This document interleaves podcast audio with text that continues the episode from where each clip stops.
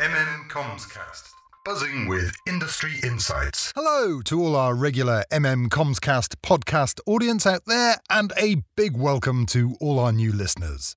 I'm Mike Croft, and today in the virtual studio I have Paul Kenny, and we'll be discussing what a socially distanced conference might look like. Paul has worked in the events industry for over 25 years. He has produced live events in some of the UK's greatest venues, such as the ExCeL London, NEC Birmingham, Telford International Centre, Ricoh Arena in Coventry, and has worked with many prestigious clients. Paul says too many to list. Needless to say, Paul is one of the most experienced conference and events directors working in the UK today. The impact on mass gatherings from the COVID 19 pandemic is possibly one of the greatest challenges for any industry. There has never been a reason to consider the live event environment like there is today.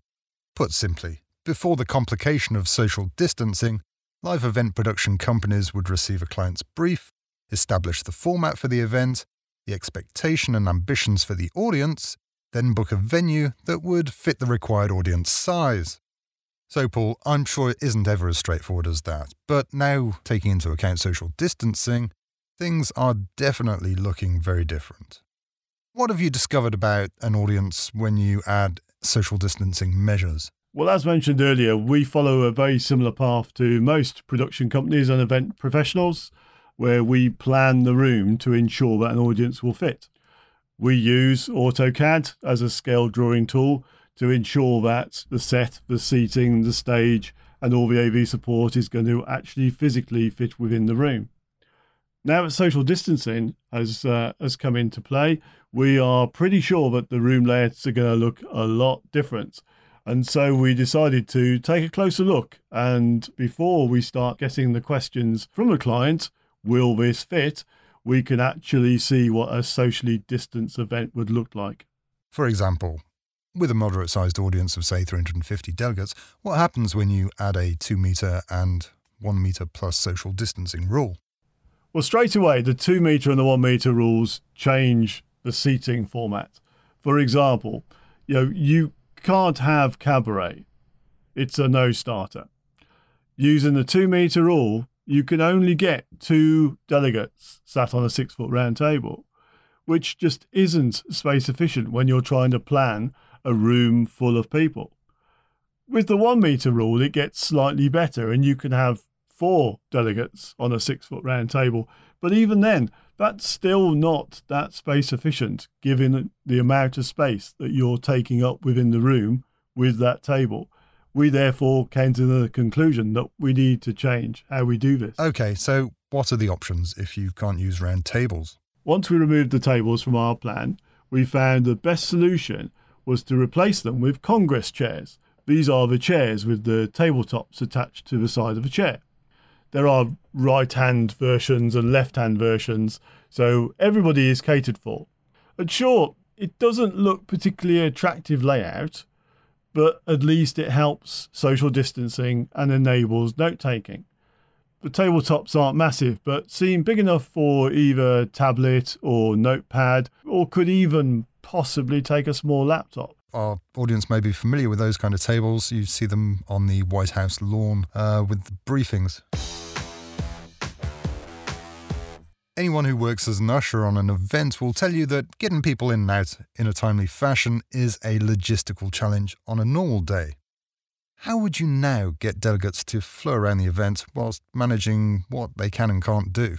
Well, the cunning plan we have at the moment is that where we would normally have created breakout spaces using the venue wall partitions, we will now need to remove those from the main room plan to release more space. This additional space would then be used to assist social distancing and to allow us to create one way system to move delegates around, whether it's on their arrival, accessing the room, or leaving the room for the required breaks and refreshments. But not to include breakouts, uh, it would miss an important part of the event. Is there a way that you can get around that? This is where our vast array of digital interactivity options come in, which the audience can access via their own smart devices connected to the venue Wi Fi. These can encourage audience interactivity, engagement, and participation Not quite the same as sitting on a table doing the meet and greet, but even that can be achieved. Okay, so there's a way of doing breakouts without physically breaking out. We are all waiting for the government's advice on what is the right distance, and that seems to vary depending on circumstance, be it one metre, two metre, or one metre plus. That's one metre with some sort of mitigation like PPE or placing people back to back. This must make a massive difference to the capacity of a venue. What does your event for 350 look like with social distancing measures applied? Before the pandemic, uh, using a room space suitable for a 350 audience, cabaret style, including set, stage, AV support, and technical crew, along with three breakout spaces, with all the appropriate fire routes, but with no social distancing, that would fit and work really, really well. Adding the two metre social distancing rule between each delegate, the same space, but without the three breakout rooms, but still with the same set, stage, AV, technical crew, one way system, fire routes, our best layout achieved of a maximum audience was 161, 161 people in the room.